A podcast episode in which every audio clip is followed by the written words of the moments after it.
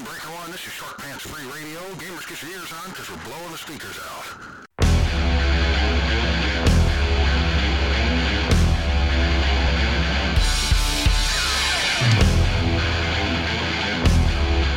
Grimdark Live.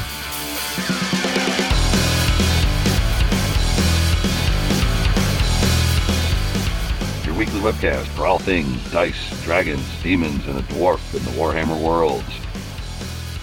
Don't miss our live show on Thursdays, but for now, you've got us on sloppy seconds with our podcast with the Grimdark Gang.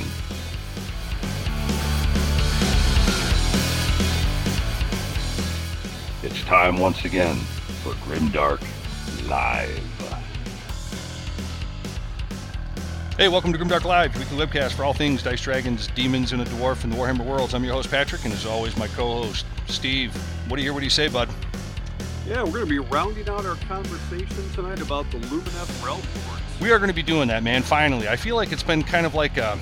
I feel I feel like it's you're kind of in like a one-legged potato sack race, man, with this with this army. It's just you know you can't tell if you're having fun dealing with it or if it's a miserable time. But I'm really kind of happy we're kind of hitting the finish line with this one. I think, you know. Yeah, it's coming to the end of its, you know, release cycle. Yeah, yeah, and then you know, like I said, all all, all, all past opinions and everything aside. Well, of course, we, we still got to talk about these new. Uh, you know, we're going to be talking about that in the news. These these uh, endless spells that they have.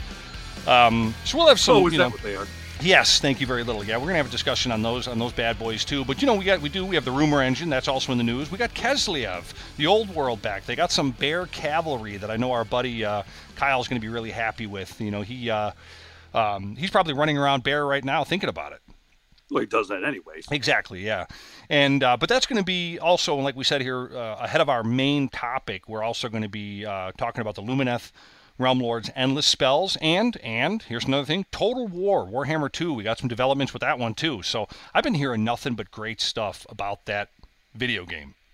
Oh, it's a phenomenal series. Um, if you are an eighth edition or you know sixth, seventh, or eighth edition player, that is the game to have. Yeah, yeah, and you know, I, I think I think I like the idea that we have these different platforms to to play because I got to tell you, in in some ways, I do miss the rank and flank days. Uh, no, don't get me wrong, I, I'm I'm really enjoying Age of Sigmar. This is my game, but I think if you go over and play the Total War, it kind of itches that scratch a little bit. You know, or scratches that itch. I guess the best way to put it for old rank and flank because that's kind of the basis of the of the um, of the game. And you know, of course, we're going to be getting into a couple of released characters from the old world that are going to be talked about in Total War Warhammer 2 tonight. Yeah, Grom the Paunch is one of them. Yeah, and Al- and Eltharion the Grim. And you know, in, in this version, he's got a griffin. Yeah, he did back in that edition. Yeah, exactly.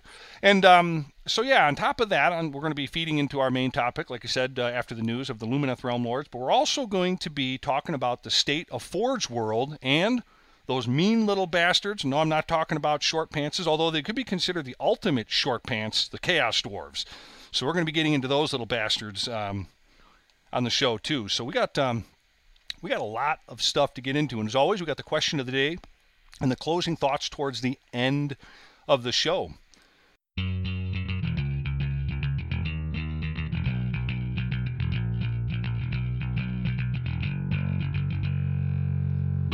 Hey, you Grimdark Goons. Thank you all so much for listening to our Grimdark Live podcast. If you're new to the Grimdark Live experience or new to our podcast and like what you hear, please follow this podcast and pass us along to your friends. Let us know what you think about Grimdark Live in the show's comment sections, and let us know just how we're doing. Also, don't forget to catch us live on Thursdays. And if that isn't enough for you, check out our website at www.grimdarklive.com. That's grimdarklive.com. Anyway, thanks for listening, following, and just being awesome.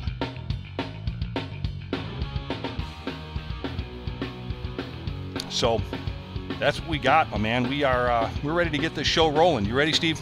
Let's go. So we're going to go ahead and we're going to start with the uh, with the news as we always do, and, and and here it is. We are we are literally back with um, with with this again. We got the rumor engine, and you know I, I, I don't know how you're gonna how this is gonna sit with you, you know, here, Steve. But I, I wanna I wanna talk to you about this because we know that we were hoping it was going to be zombies last week with that rumor engine. We had the sword and the, the, the clawy hand holding on to it, but What do you think, man? Is this a zombie flute player, an orc hand, a pipe, Yeah, an orc I think piper? that's exactly what it is. The I Pied think Piper? It is, it is a. Um, I think we're getting new zombies, and I think that this is a zombie flute, uh, bone flute player, musician. Yeah, I think that's exactly what it is. Yeah, And I've heard people say that they think it's Nurgle, they think it's this, that. I don't think that they would put out last week, which was clearly vampires, Mhm. to this this week and like go a whole different route. I think this is the new zombie musician Yeah. for a for a new zombie unit. You know, I was really kind of hoping that would be the case as well. But after looking at the fingers here, you know, if you look at them, you know, and, and you've got you've got clearly three fingers. So that got me leading back to this. Now, now, barring what I'm about to say, I really still hope we're on track for Soul Blight. I mean, I, I think that needs to happen. Um, I don't know what'll happen to you if it doesn't. You, you might just implode. And, and plus, we, we got that on the board, dude. You know, we got to see if your prediction for Halloween is right, and I really hope it is. But this is let me let me show you this here, Steve. And, and here's why I'm thinking this this might actually be Nurgle. Go for it. So what I and of course again, folks, you know, I do this to you. I do this dirty trick to all you folks that listen to us on the podcast. You're not going to see what we're showing here on the screen, but hop on over to YouTube and see what we're talking about. Then get back the heck over to that podcast and listen to it. Um, but here it is. If you look at if you look at the uh, the, the the well, there it is. You got the Nurgle musician for the unit there to the left, and there to the right, you've got what looks to be the same kind of flute. So that's kind of what has me wondering if this is this isn't Nurgle of some kind. So direct your attention to in between the hands, Okay. and you will notice what looks like a beard. Interesting. All right, let me let me get the bigger picture That is here. what made me think it was a zombie.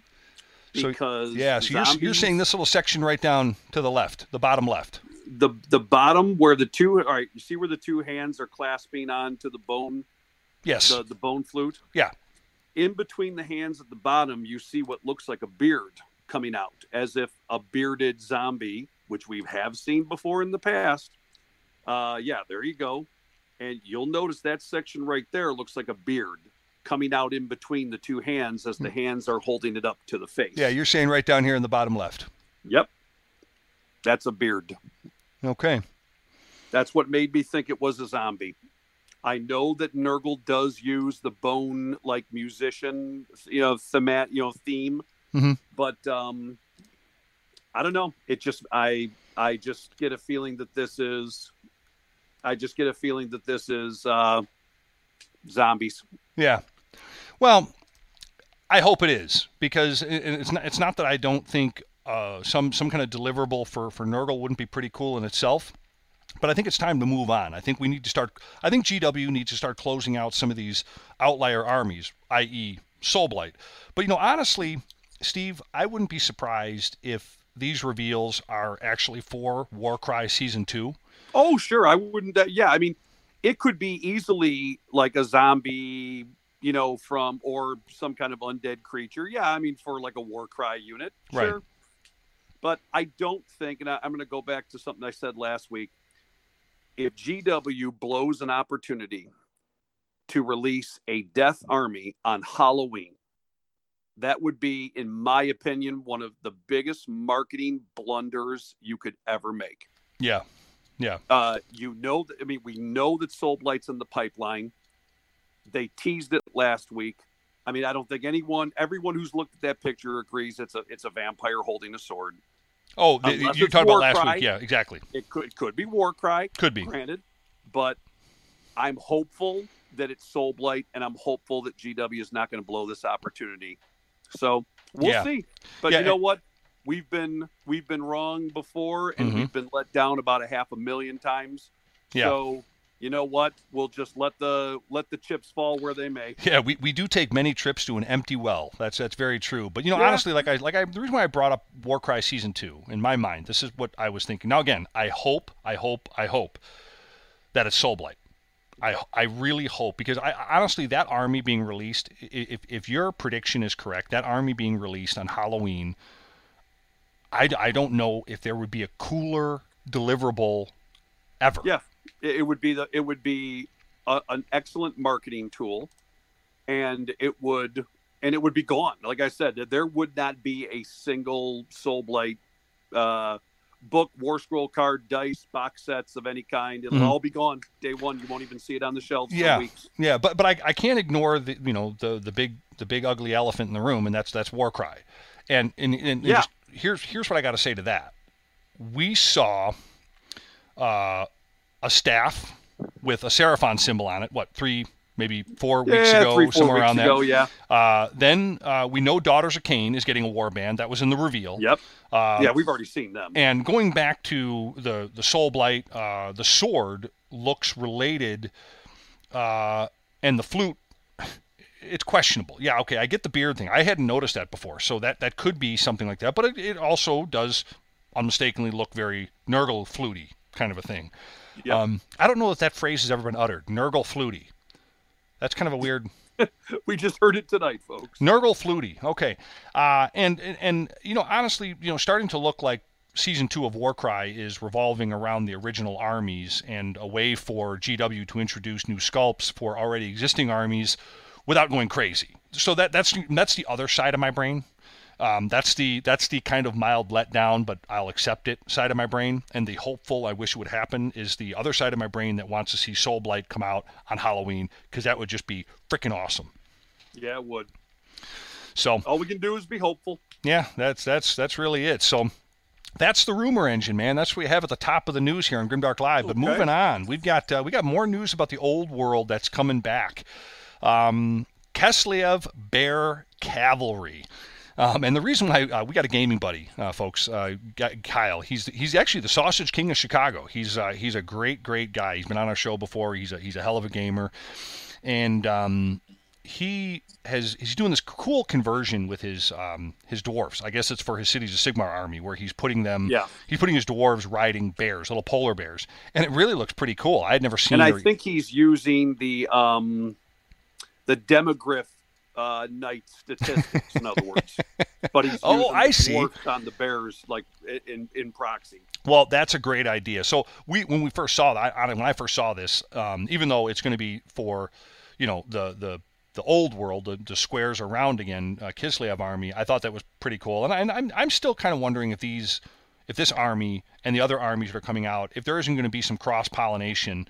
Um, between the two game systems, you know, where there's going to be rules for one and rules for the other, and you know, square trays with round pegs to put your army in, and I, I'm wondering if that isn't going to happen to some to some degree. But To going be back to this, I don't think that is. Um, I think that for the old world to keep its appeal, that those models are going to be exclusive to that game system. Mhm. So I don't think, honestly, that you're going to see the cross pollination, of course, that you that you're thinking of. right, Um, I think it's just going to remain a game unto itself, which Right. is fine, you know, which is fine, and, and probably your older school Warhammer players, that's what they want. Yeah. you know, they don't want to see the cross pollination because let's face it, there are some guys out there that still hate and despise Age of Sigmar, That's but they true. want to play Warhammer. Right. So, you know, know. speak, speaking of the cross pollination thing, one time I got mad at a botanist and I told him to will go you a, stop? no, I told him to go a cross pollinate himself. moving.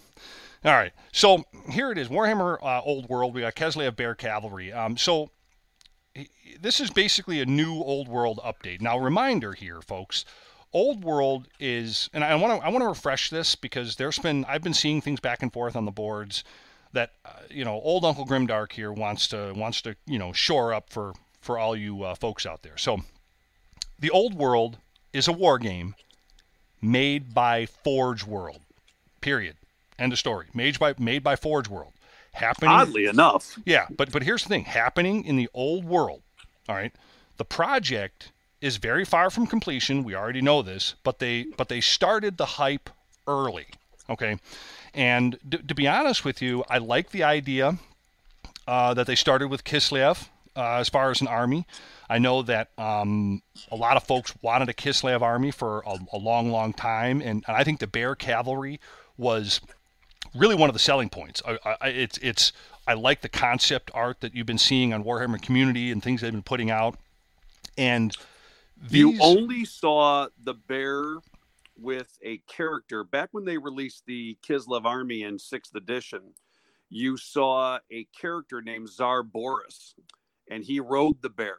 and that was the only model they made. But what a lot of guys did, even back in the day, is what they would do is they'd buy several of the Tsar Boris models and they would just convert them. They'd just do a conversion and put like knights on them and stuff. Um, but they looked great. I mean, they they were really cool models. The whole Kislev product line um, was just fantastic back in the day. A lot of guys bought into it and built beautiful armies.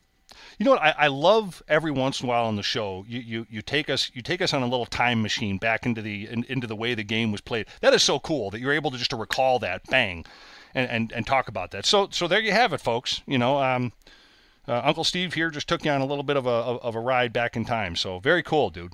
That was that was that was a good way to put that. But as I said, for me, I thought it was a new concept. I actually really liked to see it, and these would have been amazing if released during Storm of Chaos, which I do remember. You kind of got me thinking about that um, when when you kind of took us all back in time. Um, but yeah, I, I, think I think these would have been amazing if if they were released during the Storm of Chaos times, right? I mean, yeah, Storm of Chaos was probably the most successful campaign that yeah. GW ever had. It was, I mean, it was literally an epic event. It changed the face of the Warhammer world, and yeah. we were all part of it as the gamers. Yeah, I, I do agree with that. I do, and and it was it was great. I mean, you you looked forward to, um, you look. I, I look forward to every game during that campaign.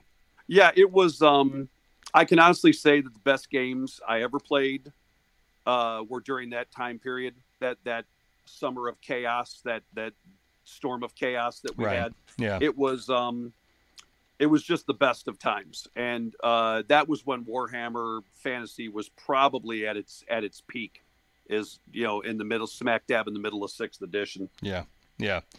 Um, so yeah, so you know what's funny though is, I want to stick with this for just a few more minutes here. This Kislev Bear Cavalry, the Warhammer, of the Old World. I, I got to tell you though, honestly, it, it, makes me chuckle, Steve, a little bit that um, that they made a big song and dance about designing the map with the four faction flags displayed in the animation and the first army that they're fleshing out has nothing to do with with either or any one of those four factions.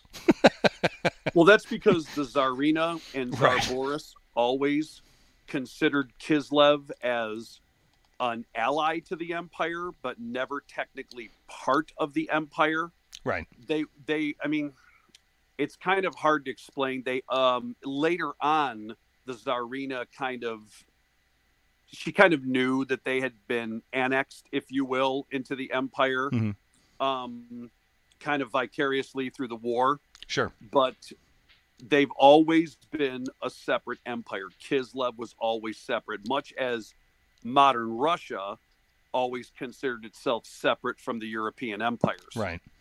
Yeah. Yeah, that's that's a that's a great way to put it. So, um, I just thought that was kind of neat. I was just kind of you know when I was when I was seeing this this stuff come out uh, in around Warhammer community. I think it was on Tuesday or Monday of last last week. Uh, or this week. I just wanted to kind of bring that up. But but let me let's go back to one thing about this that, that's kind of got me a little bit of a head scratcher here, Steve. And I want to ask you this: Does Forge Worlds and let's face it, I'm, I'm, you know, guys, I'm not, I'm not bagging on Forge World. I'm not taking a side here, but does Forge World's slow release schedule and prices, you know, concern you? Or if you were a, a, rank and flank player, or somebody that was looking to go back to this game system, would their slow release schedule and prices make you worried about the longevity of this project? Uh, no, as a matter of fact, it would not be the price or the fact that they're taking um, uh, a slow release schedule. What would concern me now is uh, the resin. Interesting. Okay. I, I could care less about them taking their time on it. I wouldn't care if they took their time to you know 2024 to get this thing fully up and running. But um, the the resin is a very difficult material to use and to work with. Right. Uh, for an amateur gamer, so if you're trying to get somebody who's new into the hobby, like trying to get them into the old world and and they're dealing with resin wow problems. Yeah and you know and, and folks ironically enough you know you stick around with us for for a little bit longer here we're going to get into you know the the state of forge world and where they're at now as a as a as a i guess as a sidekick to the greater gw empire. And and just see you know look at their viability. And, and of course we're gonna we're gonna feed into their one standing aos army which is the chaos dwarves uh, that we're going to be talking about. So but but here here's here's the last part of this, Steve. I mean, this is why with it's it's two years from release, if, if not more. Uh, I was kind of looking at this, um, and, and there are rumors that GW are reconfiguring things to get more of a, a handle, if you will, on Forge World. That uh, we've seen them shift, you know, like for instance, like the Necromunda to a quarterly release, you know, before, you know, our, our, our new favorite virus here blundered in and ruined everything.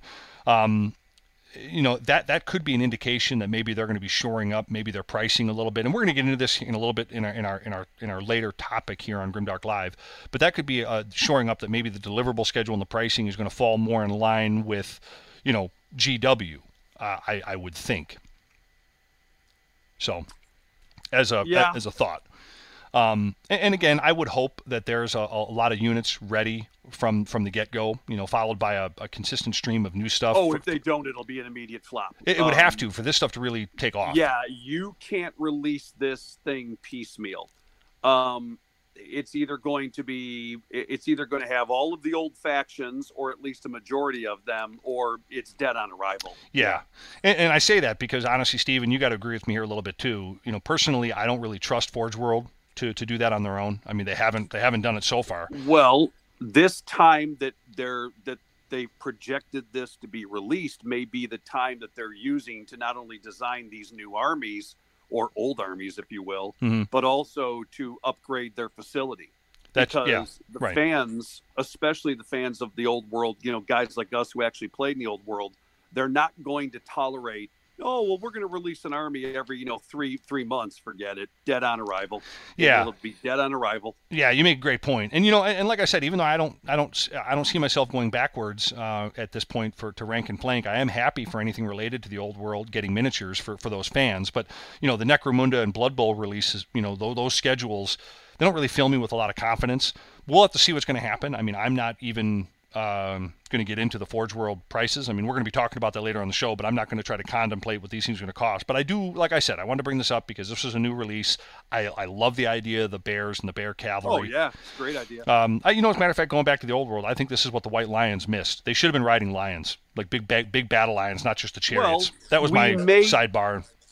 we may get something like that with Tyrion's army. I, I don't think there's any doubt in anyone's mind now that there's I hope so. Two, well, there's going to be two high elf armies. Clearly, we have Tyrion's army that's probably you know on its way, or it's going to be released next year or something. But you may see you know lion riders. I mean, they may go with something like that. Right. We don't know yet. Yeah.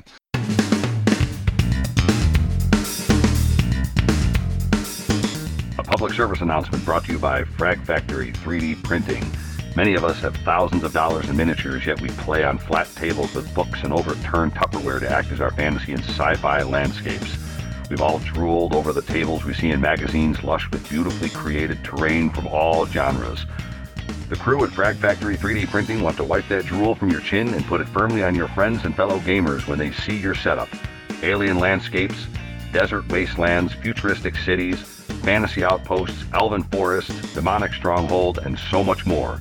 Find out what you've been missing by checking us out on Facebook at Frag Factory 3D Printing or send us an email at fragfactory3dprinting at gmail.com. Bring your own files or we will help you find what you've been searching for. Take your gaming to the next level with Frag Factory 3D Printing. We print life into your games. Tell them Grimdark Live sent you, and your first hour of printing is free. Hey, gang, in all seriousness, get your terrain on the table and get it with Frag Factory 3D Printing. And remember, tell them Grimdark Live sent you, and they'll give you one hour free. You can get them via email at fragfactory3dprinting at gmail.com or their Facebook page, Frag Factory 3D Printing. Frag Factory 3D Printing. Printing life into your games. Now, back to the show. Well, speaking of Tyrion, we got his uh, we got a little bit more to talk about with his twin brother and uh, his his, his Yeah, Lumineth. sure so, GW revealed the endless spells for Lumineth. Sadly, they are quite bad looking, folks. This is my opinion. Uh, you know, here in Grimdark Live, we don't uh, we don't we don't really. Uh, uh, we're not we're not on the leash of anybody. We, we try to tell it like it is because we're a community based show. Uh, Steve, you know you don't have to you don't have to buddy up with me, man. But what do you think? Um, and I know I'm going to piss off a lot of people here, but I really don't care because my opinion and we're an opinion show.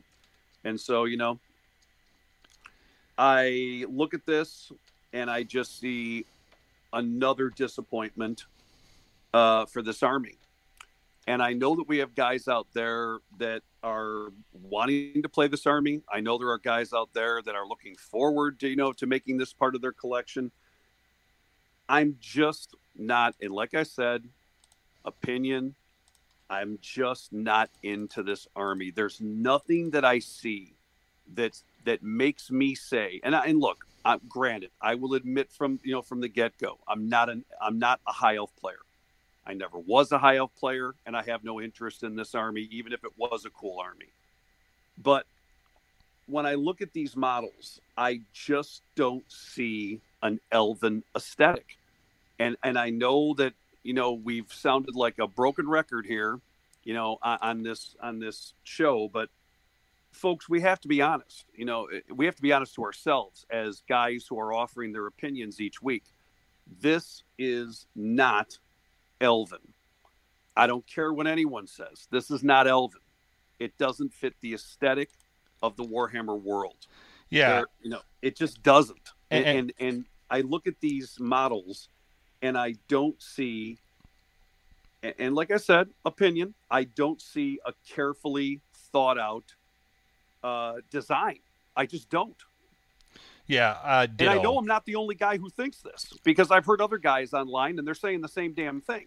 Yeah, and you know, I really wanted to try to be fair to this, and I'm going to be. Um, I know that we've been a little harshly critical on the deliverable, only because I was a high elf ar- uh, high elf player for, for a long time, and they were my first army. Yeah, and, you have street cred, you know. Um, but but let- let's get into this. So there there are three items here that we're looking at. Uh, I know it's kind of hard to decipher what they are, but there's actually three of these um, yeah. endless spells that are that are being released, and I'm gonna I'm gonna botch their names, but I'm gonna try to I'm gonna try to pronounce them. The, you have the Sanctum of Amtok, I believe, Omnitok, uh, the Hyshian Twin Stones, and the Rune of Petrification. Those are the three. Um, and apparently, the, the sanctum of of Omnitok, uh, it's a it's a shield wall type effect, depending on the, the, the deploying rules. The the spell could be super strong or trash. Uh, that's the ring around the rosy looking thing. Um, the Hyshian Twin Stones, uh, their charge, they charge, I guess, as you cast spells near them and, and give off a buff around them. Uh, the ability that we can we can um, I can kind of show you here. Well, let me, let me get a better close up of, of the, the, the sanctum of uh, Omnitok. They have this. Uh, this is the shield. I, I finally picked this up. Uh, this is the shield wall type effect for the first endless spell. Uh, again, depending on the deploying rules, the spell could either be, you know, pretty good or or pretty lousy. Um, the second of the three is again the Hyshian twin stones, um, and these things here, uh, as I said, they they they charge. Uh, they can charge as you cast a spell near them. Obviously, give you some kind of a bonus or a buff around them, and their ability is known as the Reservoir of Power, that was uh, shown here. And um, again, uh, that's the ability that I get that gives you those buffs. The the rune of, of putrefaction, which is the third of the three, uh, I, I got to be honest. Uh, it, it's um, it's this one here that I have I have circled. It it it looks like a mistake. It, it looks terrible. That's a that's like that doesn't. What is that? I've never been more disappointed in a release for AOS. I can honestly say this is the most disappointing release for AOS that I've that I've gone through. And and I'm just happy, really happy that it's not an army that I have any interest in playing, so I can care less about it. Yeah, Um, I just I can't even imagine if you had been huh, like someone like you who had been waiting for years and then this is what you're given. I mean, thank God Tyrion did not show up in this book. Thank God. yeah, yeah. So we still have hope that there's going to be quote unquote a real elven army. Yeah, and, I'm sorry, folks, this is not it. and I got to tell you, this, this, this, this. I just want to stick with the rune of petrification here for a second, um, because I was literally, I was actually kind of like, I've never It had. looks Slaanesh. Well, no, no. It, you know what? It looks like something that my sister's kids put together in in third grade art class. This looks terrible. Yeah, And- like I said, I've never been more disappointed in a model release than this than this army. I mean, what GW ought to do is, if you buy a T-shirt from GW, they ought to give this to you for free.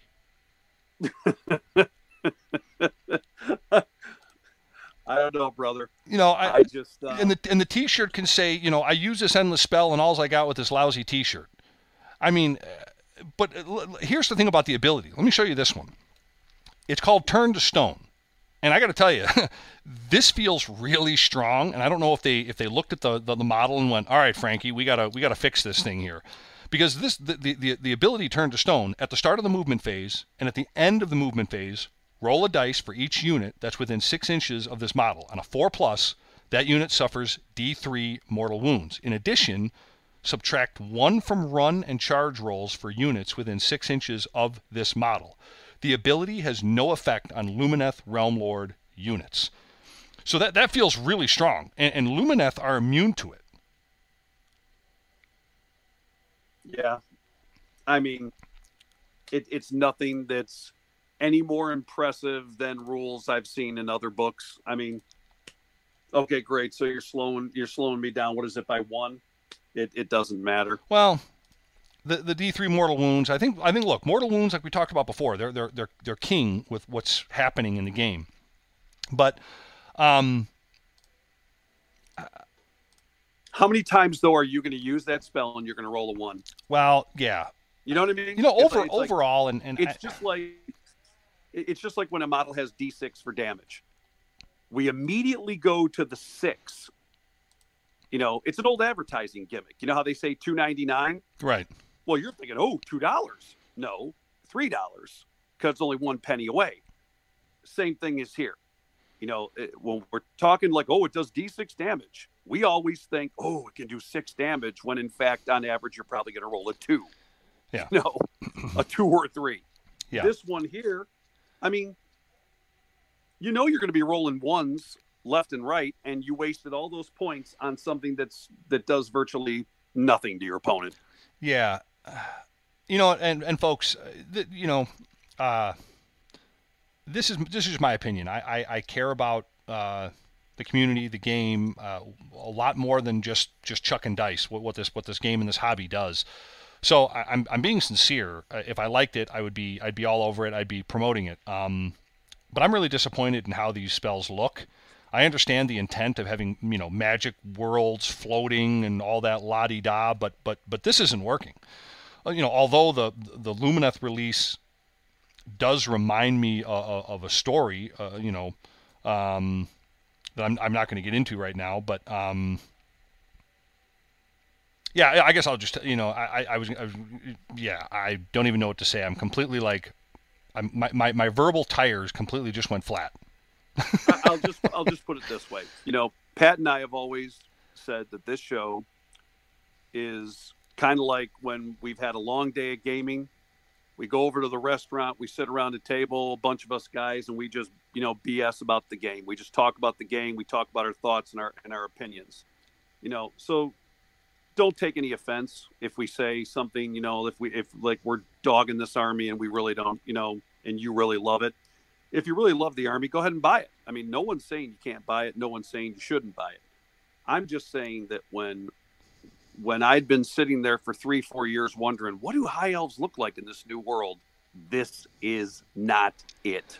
No, no, That's all we're saying. And I think Pat, Yeah. you probably agree with me. I, I do, and you know, folks, I'm going to agree with, with Steve. You know, you go ahead. You know, if you like this army, uh, great. Sure. If you buy it, we are going to make fun of you. If I if I see you at a table, no, I'm, I'm, I'm, gonna enjoy. I'm going. To, I'm kidding. I'm kidding. I'm not going to no, I'm going to of enjoy playing against it. I'm, I'm not saying I'm yeah. not going to like playing against it. And I know guys out there right now in our group who are going to Mhm. be playing this army, and they're probably it's probably going to be a damn good army. Yeah, you know, I, I trust me. Is it is going to be great.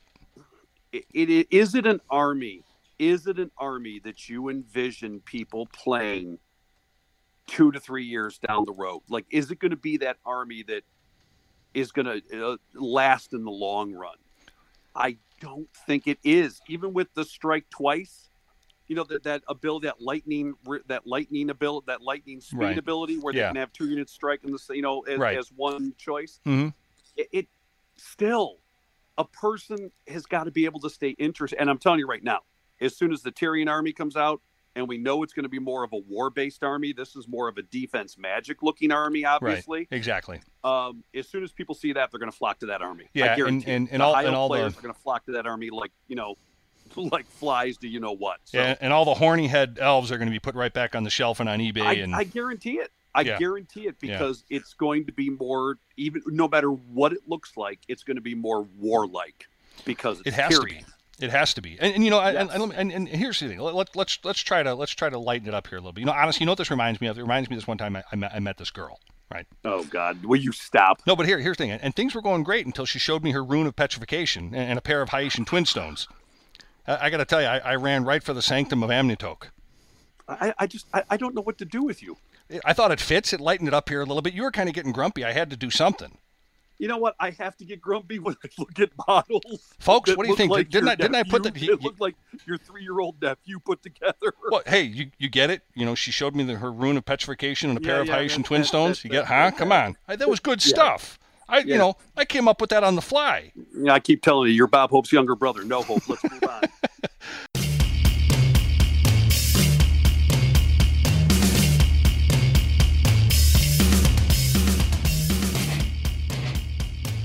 Hey, gang. I wanted to take a break in today's show to introduce one of our sponsors and a great store for all of your hobby needs. That's GameStorm Gaming in Lemont, Illinois. Open seven days a week, 12 to 12. GameStorm Gaming has got you covered for all of your hobby and gaming needs. They got Magic the Gathering, War Machine, X-Wing, Game of Thrones, Force of Will card game, PC gaming and repair, Warhammer 40k, and Age of Sigmar, and a ton more. Grab paints, brushes, cases, dice, and a lot more at GameStorm Gaming in Lemont, Illinois. Stop in and see John and the gang there at GameStorm Gaming, located at 1243 State Street, Lemont, Illinois, or check them out on their website at GameStormGaming.com. Again, that's www.gamestormgaming.com. They also stay open past midnight for special cases and events. So get over there and get your nerd on with GameStorm Gaming, 1243 State Street, Lemont, Illinois, 630-243-9330. Again, that's GameStorm Gaming, 1243 State Street, Lemont, Illinois. GameStorm Gaming is a proud sponsor of Grimdark Live. We hope to see you there. But um, but but that's not all here, folks. That's not all here, folks. Um, so we do have some points leagues. Now I'm going to give you guys a little bit of a flash here of what um, kind of like that girl with the Hyshian twin stones. Um, give you a little bit of a flash here with uh, with what we're going to be getting into here with the hosts of this army. So here are some point uh, leagues. We're going to be getting back to this later when we when we kind of come back around to the Lumineth again. But uh, looks like we've got Teclis 660 points. Uh, the Light Yeah, of Eltharion 220. So Can I say one thing? yeah, I want to interject here. That is the one model in that whole army that Mm-hmm. I absolutely wholeheartedly love. I love the idea of the spirit of Eltharion being bound to the armor. That is a great idea, and it's and it and to me, it's the one redeeming model in that army. I'm struggling with love- that one, buddy. I mean, I absolutely love that that that light of Eltharion model. yeah, I'm struggling with that one. Um, No, I love it. I Yeah. think I think it is a great idea. Too bad it just wasn't executed a little bit, you know, better.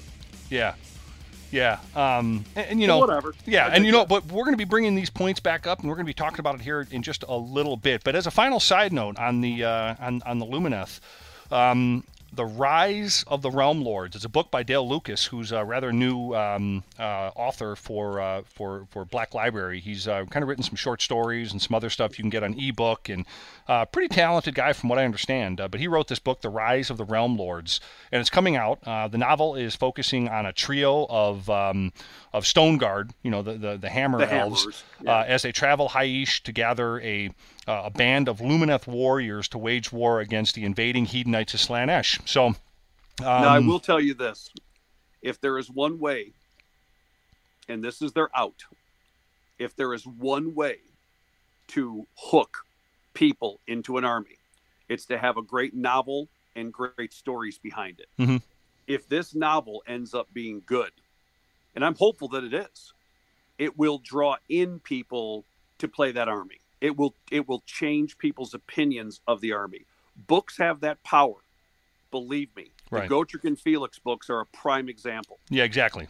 Yeah, So- and I totally agree with that because I love. Well, it, it's you know I don't have to play the army, and I buy the I buy the the, the, the codexes. Well, the- you read most of the books. Yeah, I do, I do. most of them. I, I love them, and still to this day, and, and I know this sounds funny, and, I'm, and, and folks, this is going to just prove that I'm an I'm an old crusty bastard. But whenever I read a new Black Library book, my absolute favorite series of everything I've read, and I've read them all, is the Great Betrayal series. The, in other words, the War of the Beards, the High Elves and the Dwarves. Oh, the That- are you talking about the Sundering? The well, no, the Sundering was was about um, uh, the the Elven Wars. You're I'm talking, talking the about War of the Beard. the War of the Beards. The War of yeah, the Beard. the, and, and the three books that I hold everything against to see if it's as good or better is the Great the Great Betrayal, the Master of Dragons, and the Curse of the Phoenix Crown.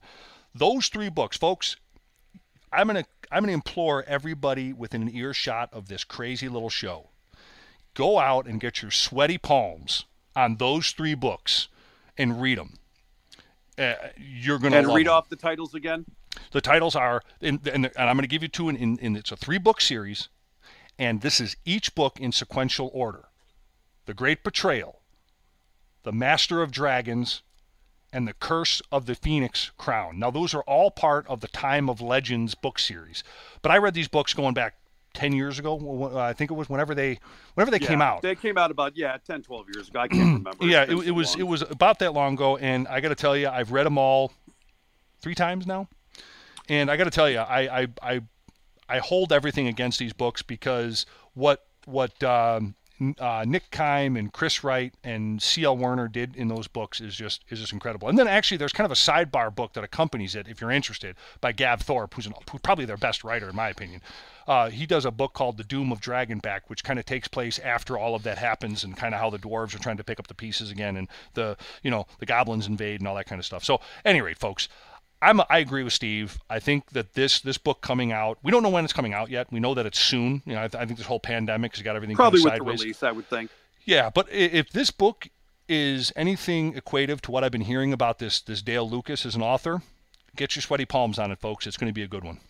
Yeah, and I'm hopeful the book is successful. Maybe that'll draw more people into the army. Exactly. So let's keep rolling here uh, because we got a lot yet to cover. We got our last news piece coming up, and that's uh, that's video games, man. We got Total War Two. We got the Warden of the Paunch that is um, is out with us, uh, and that's that's coming up here. So, um, kind of cool that uh, that this is. Um, out and about. It's basically the. Uh, let let me turn the uh, let me turn the show yeah, off. is the story of Grom. I, I, at least I'm assuming it's the story of Grom's invasion of uh, Ulthuan. Right. Yep. And Grom was the only one of the only uh, warlords that was ever able to land an army on Ulthuan and successfully invade it. Right. Like, I mean, he tore that island apart Right. before they finally stopped him. Well, it, it's it's what caused Eltharion the Grim to lose his eye. Yes. Yes. It- it- yeah. He, I believe Grom kills his hippogriff. Hmm. Yeah, yeah. Um, so yeah, so this is what's happening right now in, in, in Total War Warhammer 2. The High Elves versus the Greenskins. Uh, it's the Lord Pack, which is a downloadable content, or you're going to see the the, the phrase the, the acronym DLC. Uh, it was revealed uh, for Total War Warhammer 2. Now, the there's going to be new units and legendary lords. Obviously, the one that's getting the most uh, talk is right now is Grom the Paunch. You know, he's you know what everybody is is referring to. Uh, but there's also going to be Eltharion the Grim, one of my all-time favorite old world characters. Um, there's going to be Imrik of Caledor, uh, and obviously your your your host of high elves and greenskins, your different unit rosters. There's also going to be some new units like the Arcane Phoenix, uh, White Lion Chariots of of uh, Chrace, uh, River Trolls, Rogue Idols. Uh, there's going to be some new regiments of renown, campaign mechanics, and and, uh, and some new features. I got to tell you, I may jump into this, Steve. I may get involved in this game. Yeah, This looks pretty Total freaking sweet. Warhammer 2 has been a godsend to guys who played old school fantasy Yep. and are not into AOS. It's it's kind of kept that that love of that world alive, and um, and I think that it's part part of the reason why they're doing the old world, the the game, is because this Total War Warhammer has been so successful. I think if it would have been released and it would have been just ah okay it's a good video game but you know nothing big it's just a real-time strategy but it's it's grown so much bigger than that there's so many people that play this this series and thank god i mean i'm happy they are because it is um it is a great tribute to the old world and it allows you to play in that world still Yes. Yeah. Yeah. No, I, I, completely agree with it. And um, I've, I've never really kind of been compelled with, with a video game before. I've always kind of been, you know, uh, uh, uh, you know, I've liked video games, but this one, this one, I got to tell you, man, I, I may really dive into this one hard. I mean, and, and like I said, Eltharion, uh, who was one of my favorite characters of the whole GW setting, um, and I like Grom also as a bad guy. I think he was the perfect, almost the perfect bad guy in that realm. You know, um, well he's the most successful goblin warlord of all time It's in true. that world Yeah, yeah, yeah. And um, and I want you to know something here, Steve. In this game, like I said to you earlier, Eltharion isn't a misty ghost fart and a you know walking around in a tin can. He has a griffin. yeah he's the real eltharion yeah. yeah. So I just wanted to throw that out there. No, um, but it is weird seeing classic Warhammer Fantasy Battle characters updated uh, in another format, um, other than you know plastic multi-part kits. But uh, it does sound very cool, and and I would um, I, th- I think I oh, could it's find hugely successful yeah yeah, I, I think I could find myself, uh, you know, passing my pandemic time uh, playing away at Warhammer uh, too, which is uh, which is quite a bonus for GW to release it at such an opportune time. yeah, I mean, it's the perfect time to release it because it's the only way people are able to engage in the hobby right now. I mean, it's Yep. just, you know, there's nothing else unless you're living with someone who is also a gamer. Social distancing, you know, the rest of us, we're just, uh, you know, doing solo campaigns. Yeah, exactly. Um, are you still doing that shroom nose thing? I want to hear the rest of that question before I answer. I'm just asking. You know about that thing we talked about that other day. You know that one thing. yeah, that thing with the thing about the thing. Yeah, yeah. Did you, did you did you get that thing taken care of like I asked you to?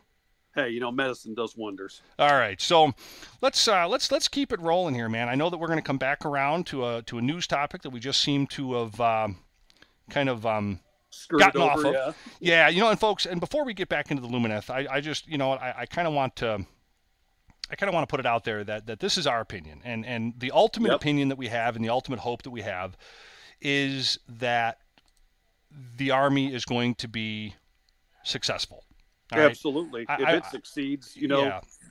our hobby succeeds. Yeah, and you know, and and that's the ultimate goal. I guess for me, I'm I'm a I'm a former high elf, pointy eared, spoiled little brat, and I just wanted to see my Lord of the Rings esque, my J.R. Tolkien esque elves back, and, you um, yet you yet still may. yeah, yeah, and I guess I guess when, when I saw this army come out, for me, you know, the, the cosmetics of the army, the aesthetics of the army, uh, you know, I, I, I cried like a baby, man. I'm holding my breath and stomping my feet. So please don't, you know, please don't take that the wrong way. This is, you know, this is an opinion show, and, and we just threw it out there. But let's get into this uh, uh, as a topic right now. Let's get back into this. So Steve, um, Lumineth Realm Lords.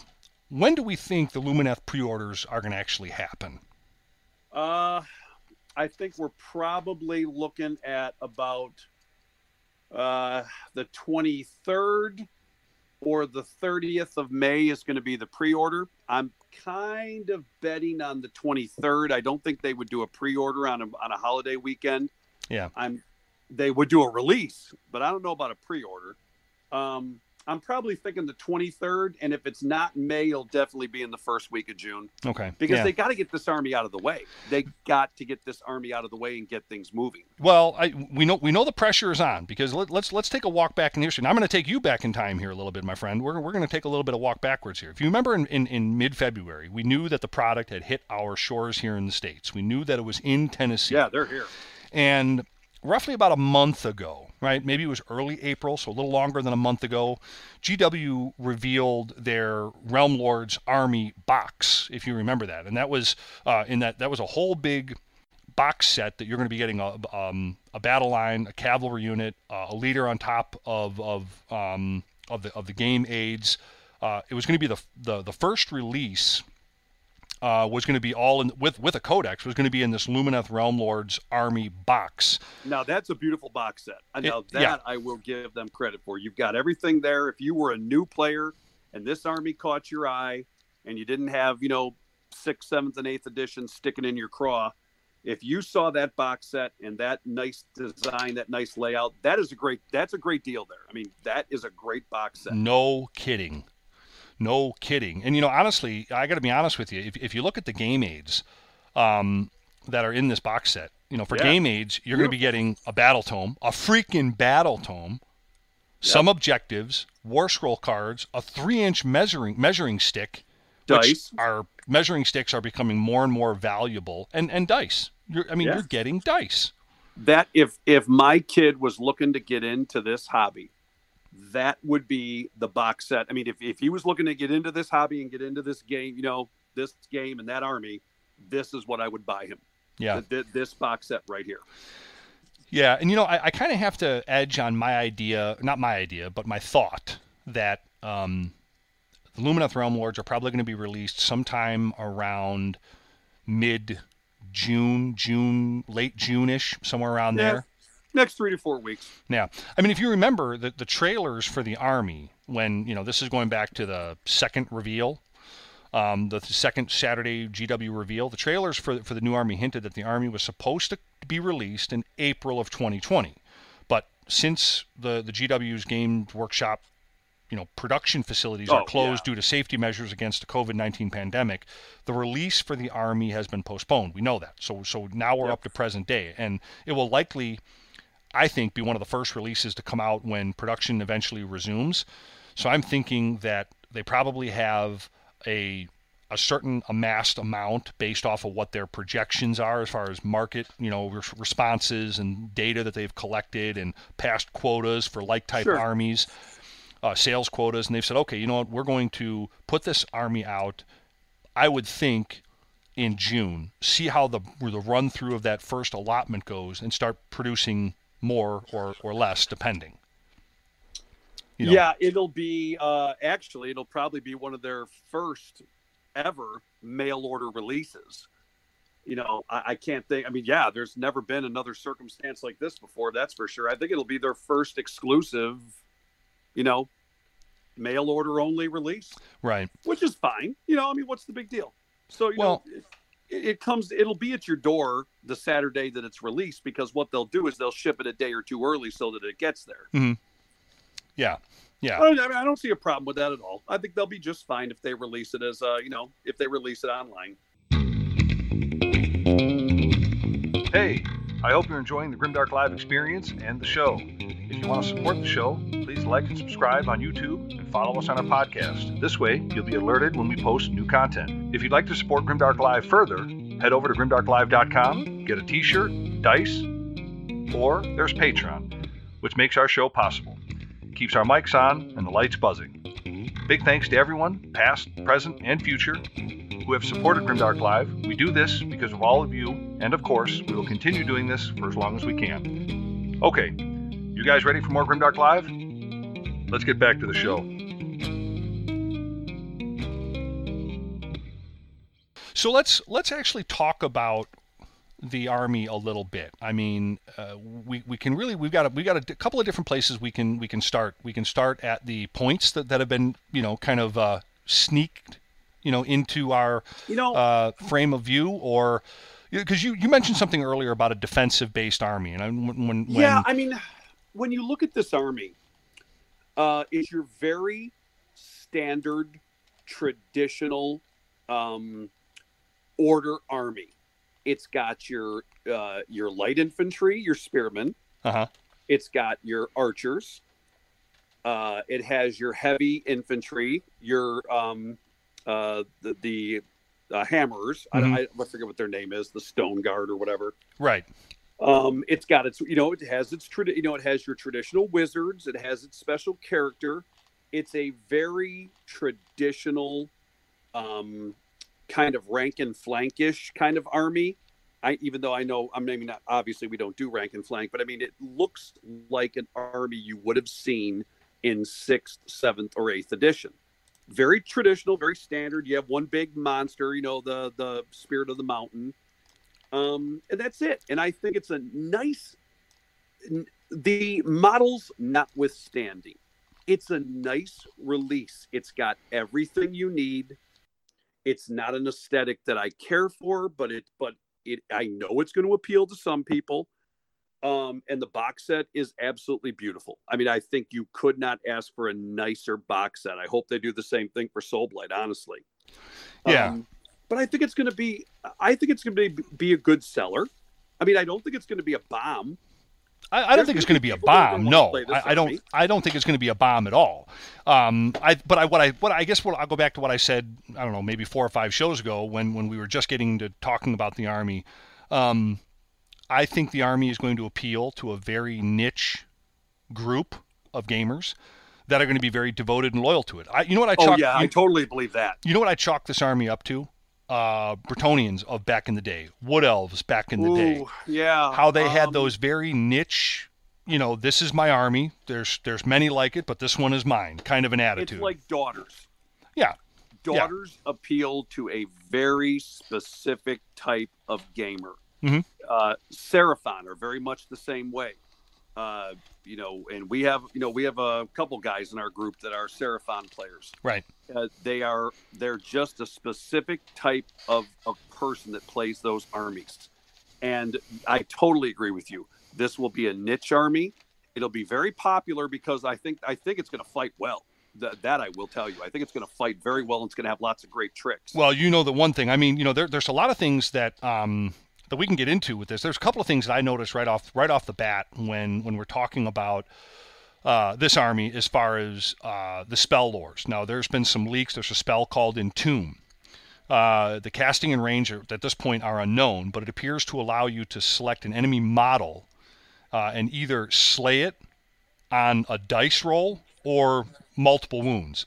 So they're they're they're, they're going to have some very potent and powerful magic. There was another spell that I heard about called um, uh, uh, gravitic redirection, and it halves the movement of of a unit. So Yeah, what I think is important is that people understand when we criticize the army, we're mostly criticizing the aesthetic. Uh, I can tell you right now, this is going to be one hell of an army. oh Like, yeah, this this army will fight well. right. It's going to have lots of spells to buff it.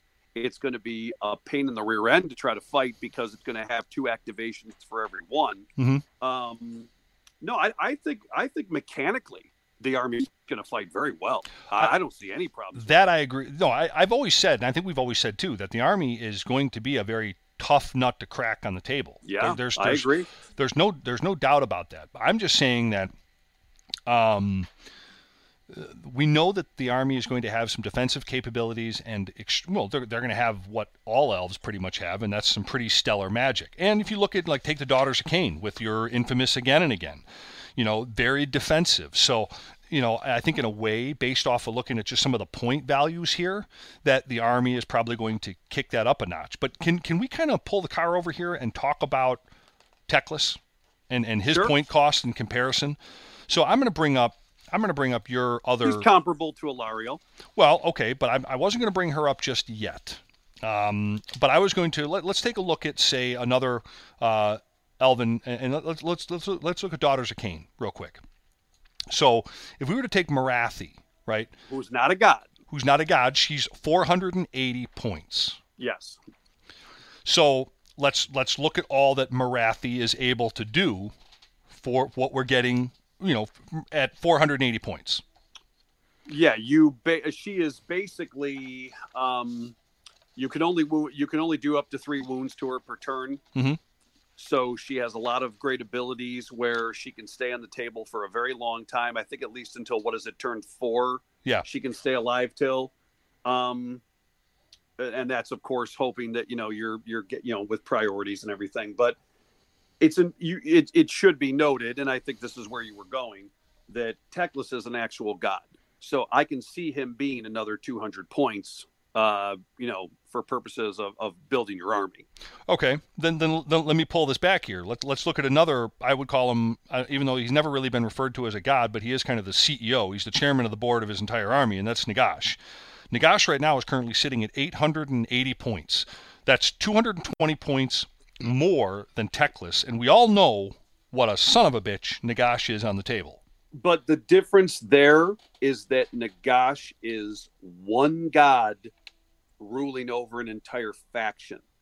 Teclis, Alarielle, and Malerion and Mhm. Tyrion, they are all part of a pantheon, That's right. whereas Nagash is not. But I guess what I'm saying is, in the comparison that we had with Morathi, where she's you know roughly 200 points less than Teclis, what are we gaining a Teclis that Morathi doesn't already have, and who herself is a very powerful mage and and Um, but and and also though, in, but in comparison, what are we losing with Teclis that we're what we have with with Nagash being 220 points more than Teclis, or, or, or is that just a, a, a convoluted way to look at it and probably not accurate?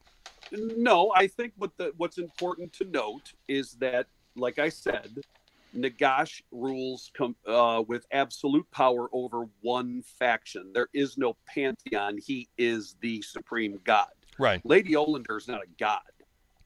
She's just a powerful, a powerful creature. A Well, powerful no, I'm not- being. yeah, I get that, not right. gods. Um, Teclis is part of an elven pantheon hmm and we still don't know what he does yet. We don't have his stats. We haven't been teased yet. Right. I'm sure he is going to be ridiculous. But then again, so is Alarielle. If you recall that one game we had, Alarielle's beetle alone, the beetle was just slaughtering trolls Right. because of the bites and stuff. So I have a feeling that this creature that is with Teclis is going to be very powerful. Well, I, I don't I don't doubt that. He's that. not going to be I a mean- jump. He's going to have an after save. Yeah, and then it gets me thinking too. You know, you want to talk about you know a, a character that's got a beast with him. You want to talk about the, the the big daddy himself on the hoopty, and that's that's Archaon. He's 800 points, so he's 80 points less. You know, here we go again, trying to rationalize it through a little math hammer. He's 80 points less than than um, Archaon. I mean, uh, than than uh, Nagash. Nagash, and we all know that he's a he's a beat stick, and his his his, his mount is is a, is a beat stick. So. I guess in my mind, I try to rationalize it because to me, the point levels that are that are connected to a certain unit or character, hero, what have you, are should be kind of synonymous with what they do in the game, right? I mean, you would think that's at least how you should rationalize Yeah, it to a certain mean- point. I mean, because you hear people say all the time, "Oh, I'm not going to take that model. It's 400 points. It's not worth it." You know that it kind of is a thing. rather hard to look at Nagash and say, how can this guy be the Lord of Death when he has the, you know, practically the same amount of wounds as a bloodthirster? Right. At that, I agree. That's kind of a problem for me. I think Nagash should be have way more points than, and I, I believe he should be a thousand points, and he should have more wounds, um, because he's easily killed. I mean, if my trolls get him in combat, they'll kill him in one round of combat. So Sure. it's, I mean, just by the amount of damage they do. Mhm. So he's not, yeah, he doesn't appear very godlike for the amount of points that he costs. Whereas Archaon, he kind of matches his points in terms of what he can do. He's pretty damn durable. Uh, yeah. No, I, I would definitely say Archaon is, is very durable. Um, but just kind of let's let's look at the next one here. Let, let's look at the let's look at the uh, the Elven fart in a tin can, the, the Light of Eltharion. Let, let's look at him real quick. So we have the Light of Eltharion. He's another named hero, obviously, you know, from, from seven us way back. wounds. Um, and, and and look, I'll stop. I'll stop being negative. So he's the resurrected version of the renowned high elf hero from Warhammer Fantasy Universe, but he's been resurrected as pure light, which means he is represented on the tabletop as a model with armor and weapons, but no body. Which, yeah, I guess it is a pretty cool model. But do you think that? Yeah, I love it. I don't I remember that's a seeing a war scroll on him, but is he uh, ethereal of some? He probably is to some Um, extent. I imagine he uh, ignores yes, rend. is. You cannot. Um, I believe one of the rules for him is that you cannot rend him. Um, uh, he's like a, he's like in other words, uh, Oh, there's no modifiers. That's right. He, he I, I, yeah, that's right. So it's all coming back to me now. He's, he's got, he's got. I think he's got a three plus Seven save, wounds, seven wounds. Yeah, yeah, Yeah. And I He's think- your- he's kind of like your sub level uh, hero on foot. He's kind of well, he's exactly like the um, um, the mega boss Okay. for the yeah. for the um, orcs.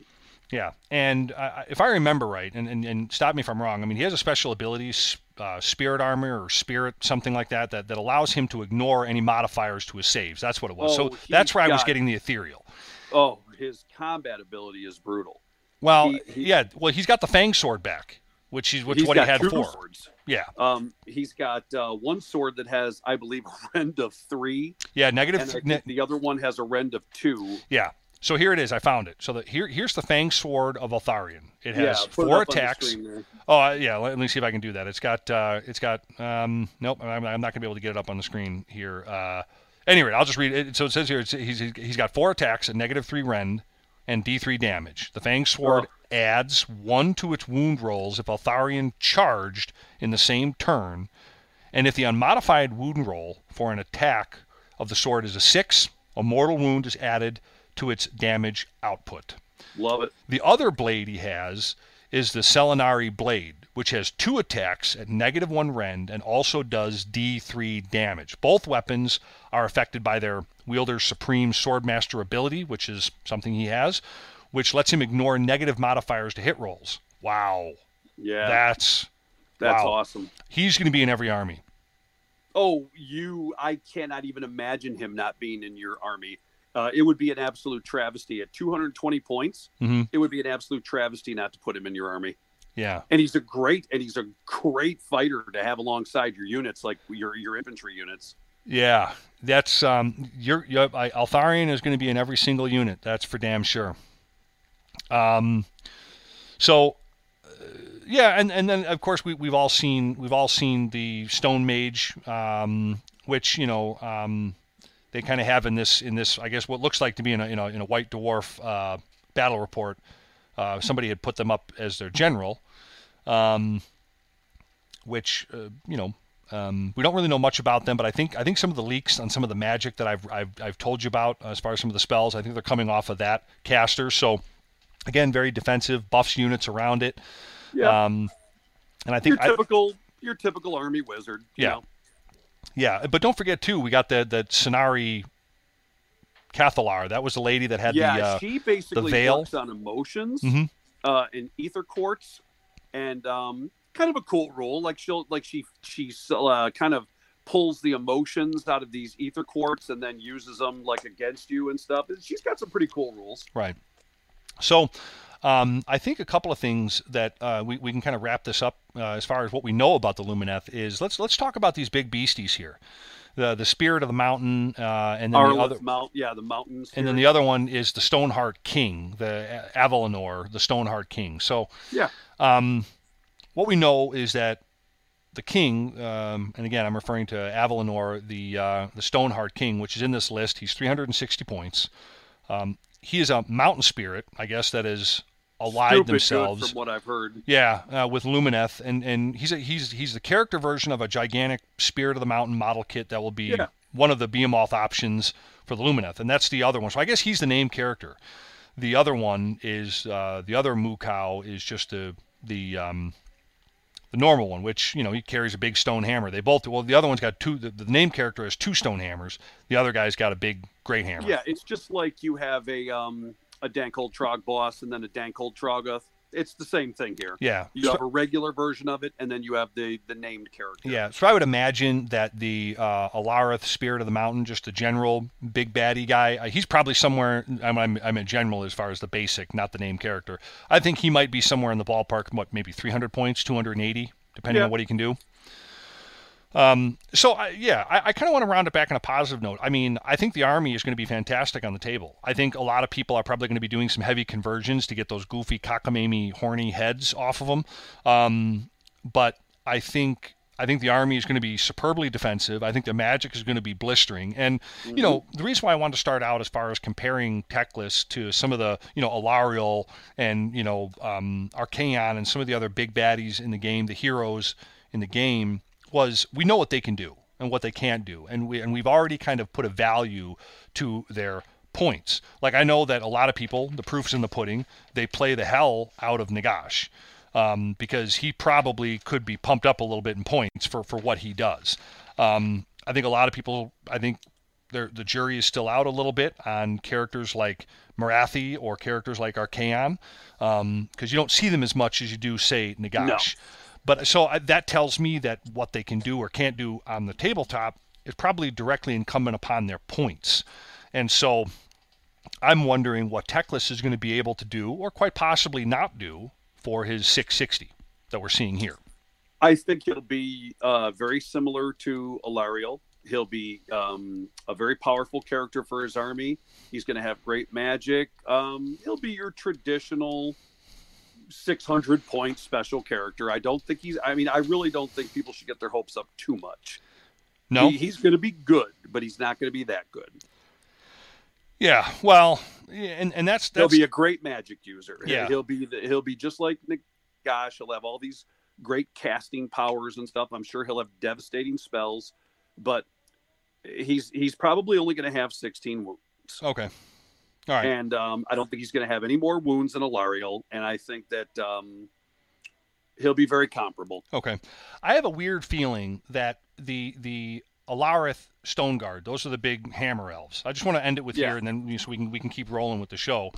Um, because we're speculating and, and we're gonna we know we now we got points we can kind of rationalize but looking at the the Alarith Stone Guard you know who they kind of remind me of, and I, and I know I'm kind of going back at this again. They remind me of a white lion on steroids. So I'm I'm picturing these guys. Yeah, they're just white lions with hammers. Yeah, exactly. I, yeah. I'm picturing them to have probably a, a six inch move, four plus save, seven bravery. Probably like a no battle shock or something. Yeah. Yeah, I can imagine because they're hundred points, they're probably going to have maybe two wounds. I imagine them being a two wound character or, or model. Well, I heard that they're on thirty twos.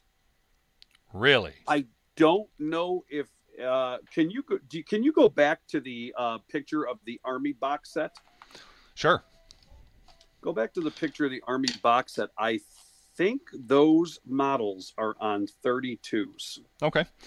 Um, well, I, uh, I I don't know that. Um... So you might get two wounds out of them. Interesting. Let me see if I can grab that um, that picture here again. Here's why I say that. Yeah. I doubt very seriously that you're going to be paying 100 points for five wounds. Well, that's what I'm saying. I think they're going to be two points. I mean, I, I, mean, two wounds. Yeah, yeah, yeah. Oh, I, I agree. I totally agree. Yeah. Um. Yeah, I can't see them costing. I can't see them charging you 100 points for five wounds. Right. Um. And and on a 32 millimeter base, I wow, seriously doubt that. Yeah, well, I mean, I, am not. So where? So you, you think they're going to be on? I would th- I would have thought for sure they would have been on 25 rounds. Yeah, I don't know. Take, t- like I said, take a look at uh, that picture. Okay, here here here it is right here. There there's the. Uh, well, you know what? Those do look like 32s. Yeah. Well, I, I no, those are the spear elves. So do you think they think they're all on 32s? No, I think that um, just they are. I think just they're on 32s. Okay. The picture has not come up yet on my screen. It should so, be there now. Um, okay, let me take a look here. Uh, yeah. Interesting. Well, they're not even in that picture, so they're yeah, not even. They're, in they're the not in the picture, but if you look at the spear elves, those don't look like twenty fives to me. Yeah, it looks like the. It looks like um, it looks like Eltharion is on a fifty, and it looks boy. Well, yeah, they might be on thirty twos. Well, we'll have to see. I mean, they might be that defensive army that's got a four plus save with two with you know. I mean, yeah, with, with well, two wounds apiece. four plus save. I, I don't think the the basic infantry I think are going to be five up. All right. Well, they got those shields. You know, you never know what that shield is going to do. Yeah. Well, yeah, they might get stronger if they do like a phalanx formation or something. Right. No, who knows? Or you know, they'll probably have some kind of cockamamie thing where if they don't move, you know, they get a bonus to their save or something like that. Yeah. All right. Well, good stuff. Anything else on the uh, the, the no, Loomies we before we covered it? I think now it's just wait and see. Yeah, I, I think I think that's the best way to put it. So, um, but moving on, I wanted to I wanted to kind of um, and and again, folks, I'm just going to end it with this as far as Illumineth are concerned. Again, I want the army to be successful. Yep. Uh, I think the army is going to be very successful. Um, aesthetically, just you know, please do something about those helmets if you're playing the army. yeah, I mean, I just think that's you know, it it doesn't seem practical that guys that are carrying big hammers are going to have some goofy helmet that would obstruct their ability to swing their hammers. It- Right. to me, that just makes no sense. But maybe I don't know. Well, I Um, got to tell you, this this coming in from the boards, our uh, our, our buddy Justin, um, just just let us know he, he he must have the skinny that the entire army, the entire Lumineth Realm Lord army, as far as you know, the foot troops and maybe some non characters, are all going to be on 32 mils. So Yeah, that's there fine. you have it. All right, well, good deal. We will uh, we, we will roll with that with that info then. Wait a minute, what the hell is that? What's going on?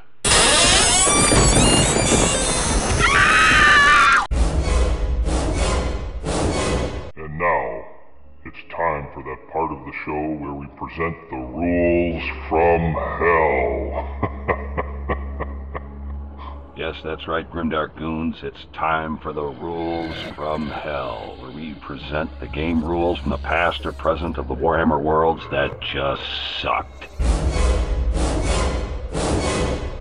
Here it is, gang. A Warhammer rule from hell. In the early edition of Warhammer Age of Sigmar, this rule dealt with the Bloodwrack Medusa. This was known as the Bloodwrack Stare. When making a Bloodwrack Stare attack, pick a visible unit within range and roll a dice for each model in that unit. For each roll of a 6 or more, that unit suffers a mortal wound as they foolishly meet the Medusa's deadly gaze.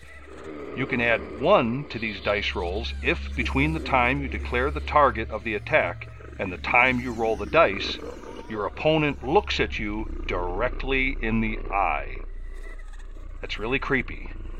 Frankly, playing with some of these rules will be awkward enough. I'm relieved at an excuse not to meet my opponent's gaze. That's really creepy, and I'm glad it's gone. That was definitely a rule from hell.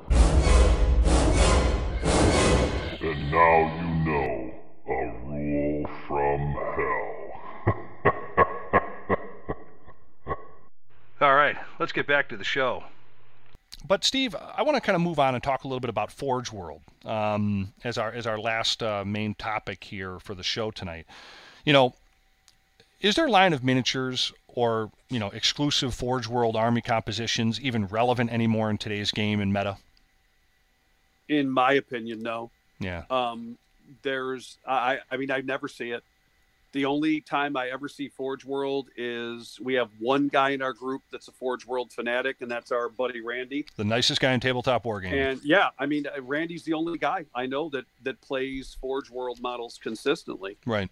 Um, I I think a lot of people now are looking at the resin, and then they look at the plastics that GW is putting out today, and they're saying to themselves, "Why in the world would I mess around with resin when I've got this gorgeous line of plastic models that are, you know, computer designed, basically?" Right. And and you that's yeah, and that's the point that I was kind of edging towards because my, my question, I guess my, my under question, if that's the way to put it, is why do we need two separate sources, you know, Games Workshop and Forge World to play one game?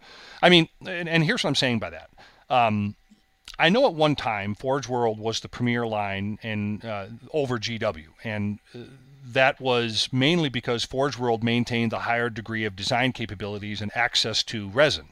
But yeah, they had a higher standard. yeah, but now with the availability of design softwares like AutoCAD or softwares like ZBrush or Oh, or, God, or yeah. even uh, Sculptris, um, any or even a 3D printer, a really good 3D printer, anyone, including GW, has leveled the playing field with Forge World. I mean, come on, are you really going to tell me that the Forge World Troll Hag is a better sculpt than the GW Skarbrand?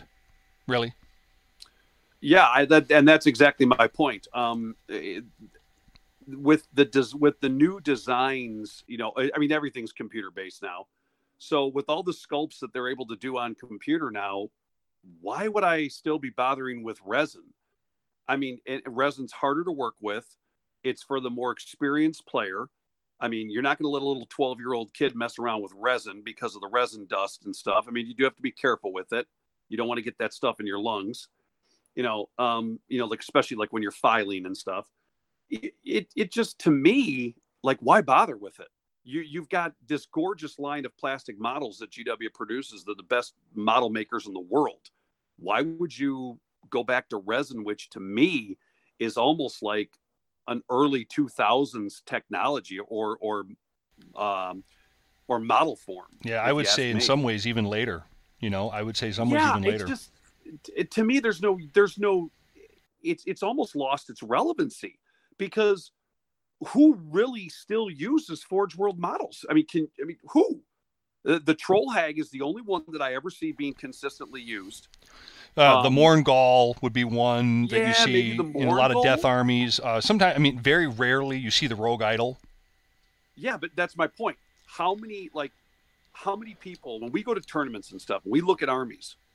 Do you really see that much Forge World? Because I don't. No, no, I don't. As a matter of fact, um, the, the next army we're going to be talking about is one that I've always wanted to dabble in, but I've actually never played against a Chaos Dwarf army before. Never. Well, we had um, we had a uh, uh, one of the young kids at the Chicago Battle Bunker, whose dad was um, on speed dial to Forge World, and um, and this kid played an all chaos dwarf army. I mean, he had the choo choo trains, you know, he had the uh, you know, he had all the uh, the right. war machines. I mean, it was a gorgeous army, absolutely gorgeous, and he was a very good painter.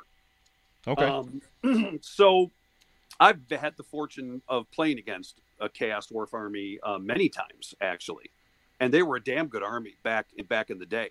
In, in um, Eighth Edition, they were a great army. Right. So, so before we get ahead of ourselves, I, I guess what we're saying here is I, I, don't really see, and I think I think a lot of people would agree with Steve and I that times have changed, and and we're not really sure that Forge World is so exclusive anymore. But the bigger and main question is: Are there armies i.e., the Chaos Dwarves or the, the Legion of Azgorh, I guess the best way to put it, um, are they viable or even worth playing? You know, if so, you know, which ones do we see being viable? And and if we look at the actual armies that can be taken from Forge World, we have the uh, Legion of Azgorh, which are the Chaos Dwarves. Uh, they have a full host of units plus a, a, compendium, and I kind of put together a list that I'm going to share with you guys here, Steve, um, and our listeners. And and I would have thought that Tamurkhan, the Nurgle character, the Tom, you've heard us talk about him on, on, on, the, the show here. He's a very popular character in, in Warhammer lore. But I would have thought that Tamurkhan's horde would have had an army, but nope. You go on Forge World right now. Um, they have exclusively one compendium, a PDF, and two listed units. But you know what's funny? They call it Tamurkhan's horde. There's no model for Tamurkhan, no miniature on Forge World site at all for him. Well, I based on the out. history, based on GW's history of discontinuing armies, uh, would you feel comfortable as a gamer today starting a cast Dwarf army? Uh, no, no. Knowing I, I, that that, in other words, would you start that army thinking, "Oh yeah, this army's going to be around in two to two to three years"? Yeah, you know, I.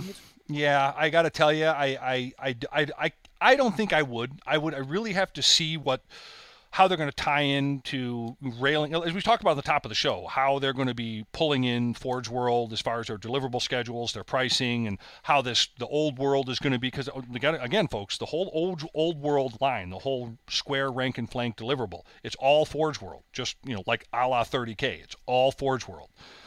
So i'd be interested to just really see before i invested in something like this i would have to see what um, you know, uh, number one, is the army going to be around? Number two, is it a viable army? And number three, obviously, you know, how much am I going to have to open my wallet for? You know. Yeah, is it an army that I would love to play against at like a tournament? Like if I ended up facing a guy who was using a Chaos Dwarf army for Age of Sigmar, I would absolutely love it. Absolutely love playing against it. But how many guys, and let's be honest, folks, how many times have we gone to a tournament and played against a Chaos Dwarf player?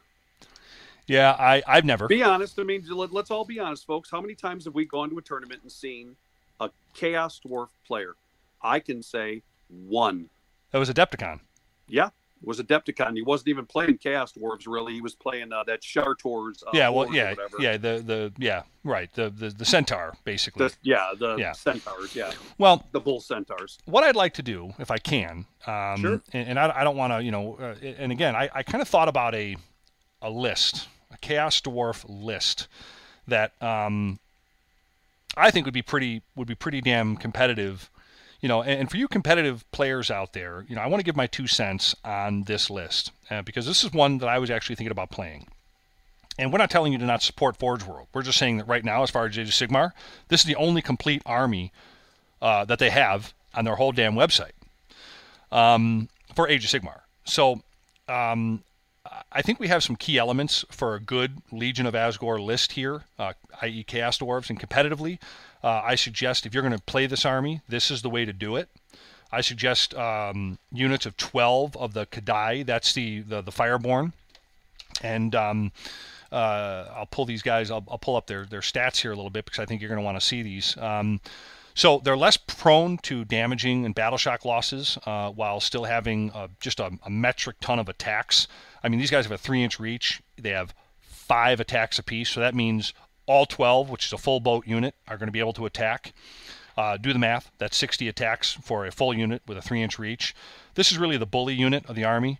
Uh, they're fast, especially with a run and charge um, ability, being able to um, uh, um, get to where you need to go and then attack those units you need to um, get out of there. And the big thing is movement is a key part of this unit, especially with the fly rule that they have, meaning they can countercharge over top of your uh, screening fire glaives or your opponent's screening unit.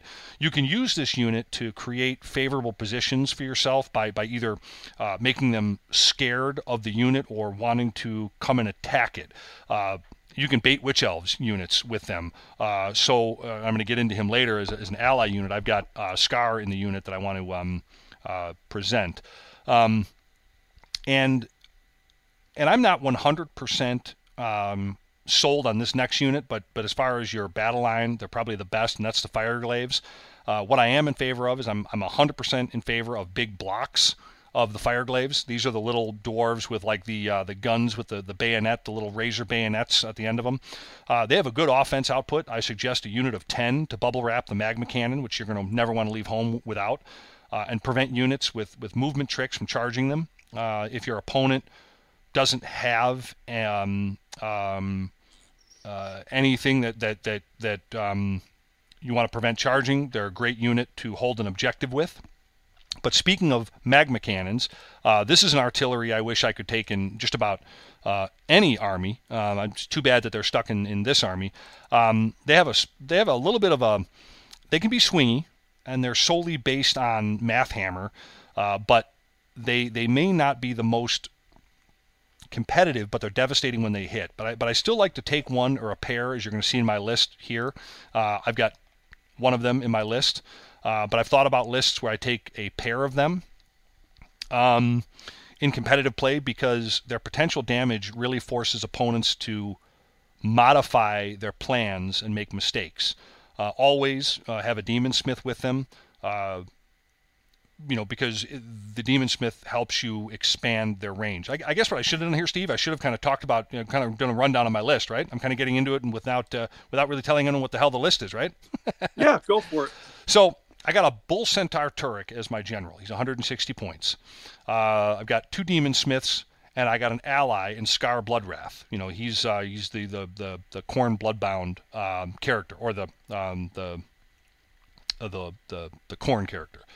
My battle line, I've got three units of Infernal Fire Glaives, two units of 30, and of course my 10 Bubble Wrap I talked about, and then my unit of 12 K'daai Fireborn. Uh, my War Machines, I've got a magma cannon, a skullcracker war engine, and my endless spell, soul snare, soul snare shackles. Uh, that's 2,000 points on the button. Yeah, of course you're gonna have to make all those drops, so you're most likely going to be going first, but you know you're just going to have to plan for that. But getting back to this, so where I left off was um, taking a demon smith.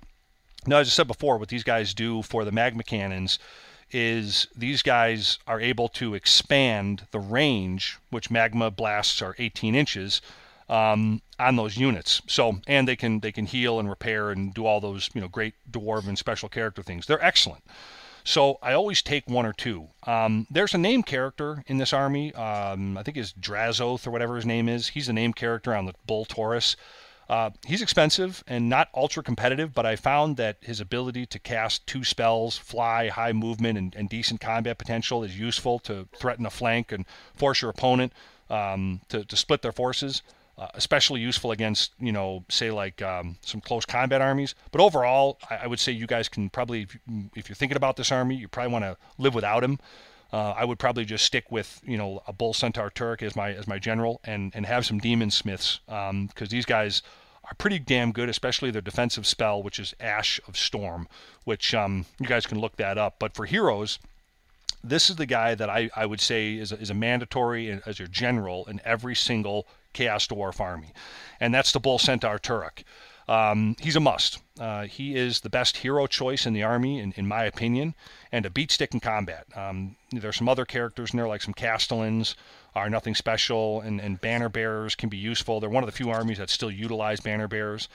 Um, just be careful about including them uh, in a K'daai or, or Centaur heavy list because they can tend to get left behind because of their slow movement. They are dwarves, but this guy really is is what you what you want. Now to round out my my hero choice, and because I need to deal with hordes with a basically shooty, slow moving Chaos Dwarf army, um, I took Skarr Bloodwrath, which um, I think you guys uh, have heard of this guy before. He's part of the Bloodbound uh, Khorne model, special character.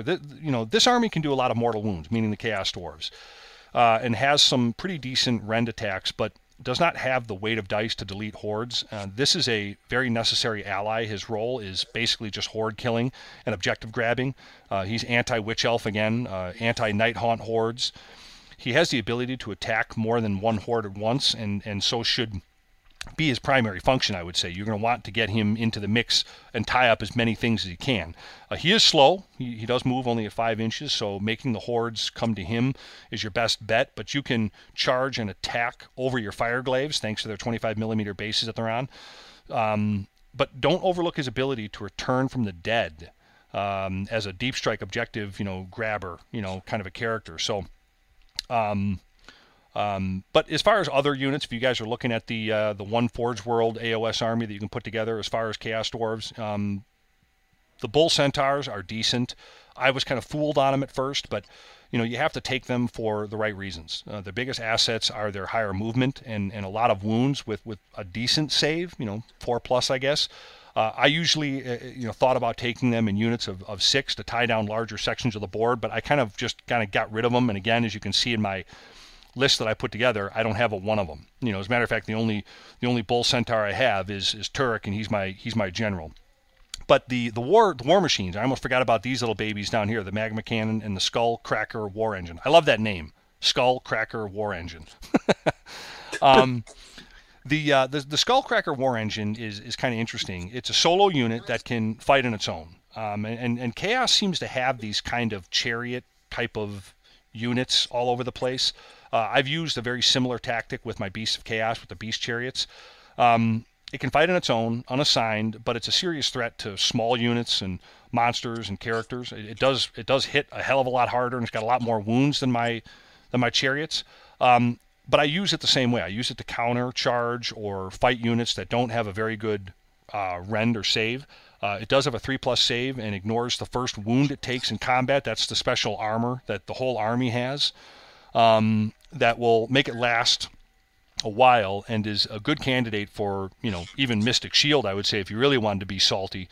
Um, its damage output is good, but it's not mind blowing, and it's fast for this army and can be used to support the K'daai or the Bull Centaur Taurruk, and it can make a scary flank clearing team. You know, um, that's the biggest thing. You want to try to clear out those edges that can that can hurt your slower moving units.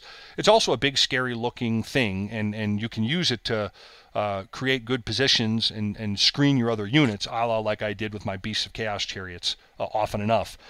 Uh, also, you can use it to drag. It's got an ability where you can drag the magma cannon uh, to in turn one to an important uh, support area uh, if you want. So because you can you can actually you know your magma cannon only moves like three inches, but you can drag if this thing's within I think one inch or whatever it is of it, you can drag the magma cannon its movement of ten inches and put it in a better firing position if you wanted to. So there's a lot of things that this thing can do.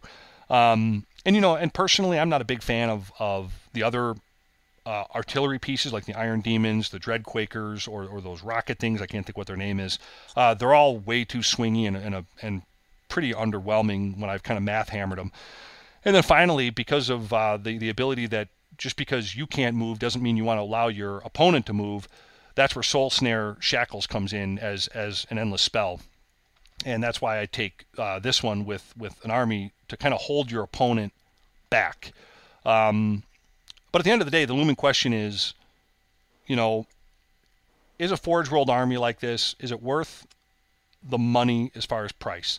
Um, I don't know. Probably not. I mean, if you're going to invest in, in, in an army and you and the only AOS army that you can put together on Forge World right now is the Chaos Dwarves, this would be the list I would recommend for you. Um, you know, uh, this is a novelty army, but you know you might be able to do better with standard GW, i.e., Fyreslayers, if you're into dwarves.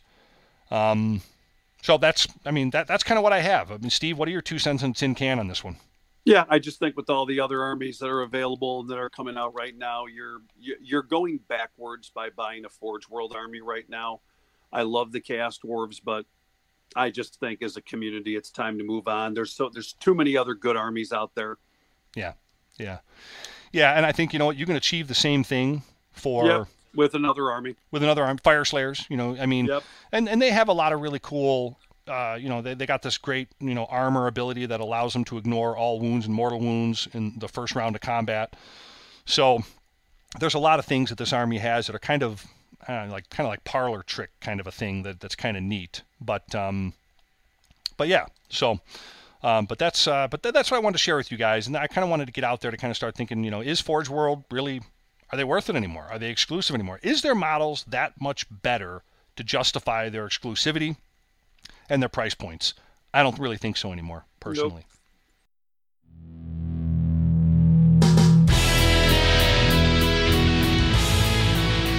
Hey, gang, I really hope you're enjoying the Grimdark Live show so far. Thanks for being with us.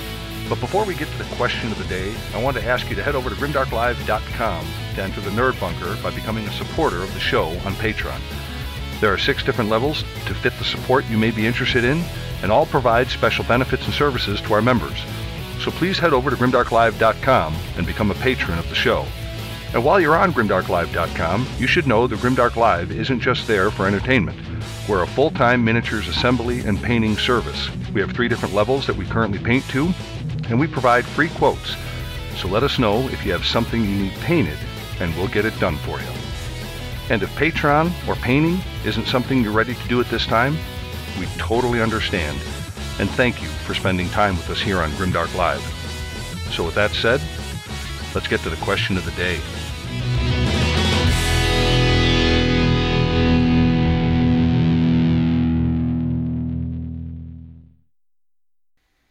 So, but here it is, Steve. We are uh, we are we are moving on, man. We're finally getting to the point of the uh, the question of the day here on uh, Grimdark Live. You ready for it? Let's go. All right. So we're running a little bit behind, but you know, folks, we're going to give you a bigger show tonight. So here it is, Steve. Question of the day. What is the craziest thing?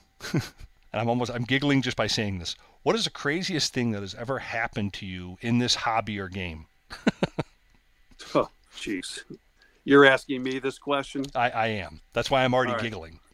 I'll, I'll give you one of the, the clean ones. uh, so we're talking sixth edition. Okay. And I'm inside of a store and I'm gaming against. It's early in the morning in the store, and I'm gaming against one of the kids who happened to crawl out of bed and decided to come up to the store. So we're having a nice, quiet game, and all of a sudden, a guy comes walking into the store, and he's got a uh, like a toolbox because a lot of guys would carry their armies around in toolboxes back in the day. And he comes in, and he looks like a um, he looks like something out of a Misfits concert, you know. Not right. that I'm judging. I'm just saying, you know, he sure. just looked like a punk rocker guy, you know. Had that look. He had the chains on, you know, and everything. The whole thing, you know, the whole look. I'm used to it because you know I grew up in the '80s. I like him already. Yeah. he goes over to this table and he opens up his stuff, and I just happen to glance over, and he's pulling out um, Khorne Demons, the old metal Khorne Demons, the ones that had the axes. And so, as I'm sitting there, I see the kid that I'm playing kind of wince. And I turn around and I look at this guy because my back was to him. And he's cutting his thumb with an exacto knife and he's squeezing the blood from his thumb into the red paint. Into the- into the red Khorne paint. This, as he's doing this, he is literally saying, and I'm not exaggerating, he is literally saying, blood for the blood god. And he's using that voice. And he keeps saying it over and over and o- over again. now, you know me. You can imagine the look that is on my face. Well, the store owner saw that we were looking in that direction. So, out of curiosity, the store owner comes over and looks around the corner and sees this guy putting his human blood into the red paint. And the store owner kind of has the same reaction that we did. And he yells at this guy and he goes, Get the F out of my store, you crazy. And then, of course, expletive deleted. And the guy looks up at him like, What, like, what did I do? What's wrong? And he goes, You're putting blood into your paint? He's like, Get out of my store. And this guy takes his stuff, n- doesn't even react, just takes his stuff, puts it calmly back into his tray, closes up his little toolbox thing, and walks out of the store. now, folks, there's something you need to know about me. I am a magnet for freaks. If there is a psychopath, a a lunatic, a freak of any kind, they will find me in a crowd of 10,000 people and they'll come straight to me. I am a magnet for these people. Folks, there is a lot of truth to that And, statement. and I don't right know there. what it is.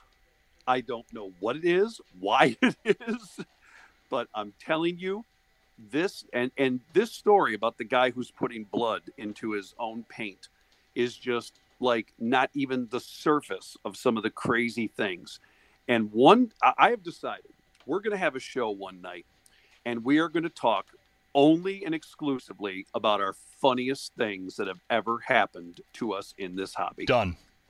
That's going to happen. Yeah, done. We're going to make that show because, folks, I- don't just have a few stories. I have like a book worth of stories about the crazy crap that I have seen in this hobby for the past 25 years. yeah, you know what? And, and that one might, that might be a good one to have some folks on the show just to kind of share their, Oh. their crazy stories. Yeah, it, because believe me, we all have them. Well, I, I, I, you're a hard act to follow on that one. I mean, I have one uh, years ago. I mean, this was uh, this was at the very beginning of Eighth Edition. I was playing my High Elves, as a matter of fact, and we were at the old Battle Bunker, um, just outside of Chicago here, and uh, we were all we were all getting ready to, to, to play, and there was a there was all the old crew that was there. You know, we you know you and I were there, and um, this guy had seen me taking my high elves out of the case and I was, you know, placing them on my rank and flank and we were getting ready to, to get a game. And he comes over to me and he says, uh, he says, oh, you, you, you're an elf player, a high elf player. And I said, yeah. I said, uh, you know, how are you? Nice to meet you. You know, you're going to be cordial to the guy. And the guy was a, the guy was a big, dopey looking son of a bitch. He was a big guy. and, um, he, uh, he, he, he said, uh, he said, yeah, you know, I, I- play high elves too. I, I love them. You know, how long have you been playing them? I said, oh, I, you know, I picked them up. You know, I got the Island of the Blood box set and talked to him about it. And my son plays Skaven and all that kind of good stuff and yada yada yada. Right. So with that, he says, uh, he goes, well, who, who, who's your favorite? Who's your favorite character? Well, at that time, ironically enough, we keep bringing up old Eltharion the Grim, but I was using the High Elf Lord on a Griffin that came in the Island of Blood box as Eltharion the Grim. And we got talking about the story of you know the how he lost his eye and his wife and child that died and that whole story arc with the, the you know the goblins and his Yeah. revenge against and how the goblins had fear you know against him and or terror I'm sorry they had terror against Elthar it was one of the rules in 8th edition at that time and uh, he says, "Oh, he goes, I, I, I, you know." He mentioned something about one character he liked. I was half-heartedly listening because we're, you know, it took you back then. It took you 45 minutes to set up a freaking army on the table. Remember those? I mean, those were the days. Oh yeah. And all of a sudden, I'm half paying attention to him. He's kind of yammering on about his high elves and whatever else. And all of a sudden, he says, "But you know, I do. I, I pray to Aenarion." So I kind of gave him like a half-cocked look, you know, because folks, who Aenarion is, he was a, an elven god, a high elf specific elven god or deity in the, in The first in the the, meta first king of the yeah, yeah, yeah, that's what. Yeah, I'm sorry. Yeah, first king. And so he goes, I, I pray to Aenarion, and I kind of half cocked listened to him and said, okay, you know, sure, that's that's fine. He goes, no, I, you know, who, you know, do, do you, do you? And I kind of looked at him and I said, what? And he goes, well, I pray to Aenarion. And, and folks, pardon my French, but I gotta, I gotta end with this. I just went, get the fuck out of here. What are you talking about? And he looked at me like I just crapped in his shoes. And you know, and I looked around, and a couple of the, I'm not going to mention the name, but you know, my son, one of them, a couple of the kids, a couple of the guys were with, they started laughing because I was literally like, oh, it was more than just laughing. I was like, what the hell's that? But then, of course, I from what I hear after the guy left, and I kind of felt a little bad, you know, because the guy he was an odd duck, yeah. But everyone was like, oh yeah, he he he he's he's told that story before. But yeah, I, I pray to Aenarion, so I can't I can't beat the blood for the blood god story, which that is a great. That's one of your many great stories, by the way, which we have to do that show. We have. Oh to. yeah, yeah. That that's a show that needs to happen. Well, good stuff. Well, this has been a good show itself, man. We, we've covered a lot, man. I felt we've really kind of twisted uh, a lot uh, out of the old bar rag here as far as topics. Um, it's been a good one. So, you got it, man. We're at the closing thoughts. It's it's it's yours tonight. Yeah. So, well, folks, you know, tonight I want to close out the show with talking about planning effectively for your next army. I know that for some gamers like myself, you know, I'm content with the army that I have. But the question is, are the guys you game with content with the army that you have? You know, I think sometimes we forget that monotony is the death of friendships, relationships, and gaming groups. As much as a guy may, you know, love his Nurgle host, not everyone wants to play against it week after week after week. So I think we need to heed the rule of two. Each gamer should always endeavor to have two armies at all times. It's also important that you switch these armies either bi-weekly or monthly. This provides, you know, your opponents with a wider variety of armies and it gives them the beneficial practice that they are truly seeking. It also ensures that the general mental health of your gaming group by taking a proactive stance against that dreaded monotony and boredom. So, you know, if you know that you have an army that's on the horizon, start planning for it now. Most armies we know that are at 2K cost about 600 to $1,000. If your cash flow is limited, start saving 100 or 200 a month. Or, you know, if your army is already released, maybe pick up a box or two piecemeal. Whichever route you take, be ready and be sure that the army you're about to buy is an army that you want to play. And folks, I can tell you, I have a graveyard of armies that I've started but never played because I didn't take the time to be mentally invested in that army. So, here's my, you know, here are my final thoughts. Slow and steady wins the race. So don't be that goofy rabbit sitting under the tree sleeping while your more committed uh, opponents pass you by be ready both financially and fanatically when it's time to start that next army and be the best opponent you can be with your dynamic duo. And that's my closing thought. I like it, man. I, I like the concept of two armies. I, I think that not only inadvertently it's going to make that person running those two armies, whether it be every other month or however they're going to do it, a better gamer because it's going to help you understand the dynamics of the different rules. Sometimes they get caught in the minutia of their own rules, right? So well, yeah, and sometimes people also get caught in the fact that just because I love my troll army doesn't mean the guy that I'm playing against does. Good point. And I have to understand that, and I have to, you know, have a second army to switch it up once in a while so that that person feels that they're getting the most out of their gaming time. Good one. Yeah. Nice job, man. Nice job. Yeah. But you know, folks, before we close the show, I want to make a special announcement here. Stay tuned because next week's show is going to be a special one. Not going to tell you who, uh, but before we end the show, I wanted to make an announcement uh, because next week we are going to have a very special guest joining us on the show. So stay tuned for that. Uh, it's going to be a little bit of a different format. We're going to carry the show a little bit differently. Uh, but this is a great person in the community, and uh, we're very excited to have this person on the show. So stay tuned for that. Yeah, we're all looking forward to it. Good deal. Well, um, that's it then, man. We, we we better be done. We're over our time limit, man. These people are gonna, you know, they, they got stuff to do. They're they're late for the couch with all this uh, pandemic going on. late for the couch. you mean late for bed? Yeah, they're they're late for the living room. All right, now let's uh, let, let's close it up, man. Steve, great show tonight. You too, man. Grimdark Live, we'd like to thank you for slumming it through another show with us for all things dice, dragons, demons, and a dwarf in the Age of Sigmar worlds. We'll be back live next Thursday, so until then, remember, roll them dice fun and fair, and don't be a frickin' short pants. If you missed the live show, you can catch us again right here on the next Grimdark Live podcast.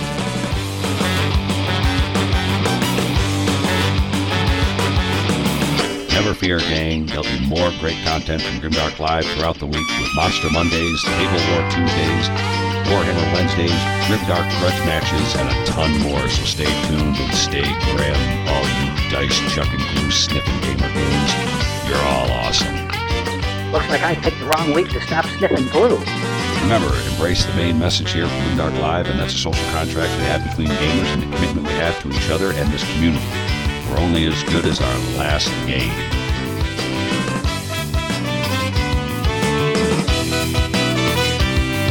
Check us out at grimdarklive.com. Don't forget to give our channel a like or subscribe if you haven't already done so.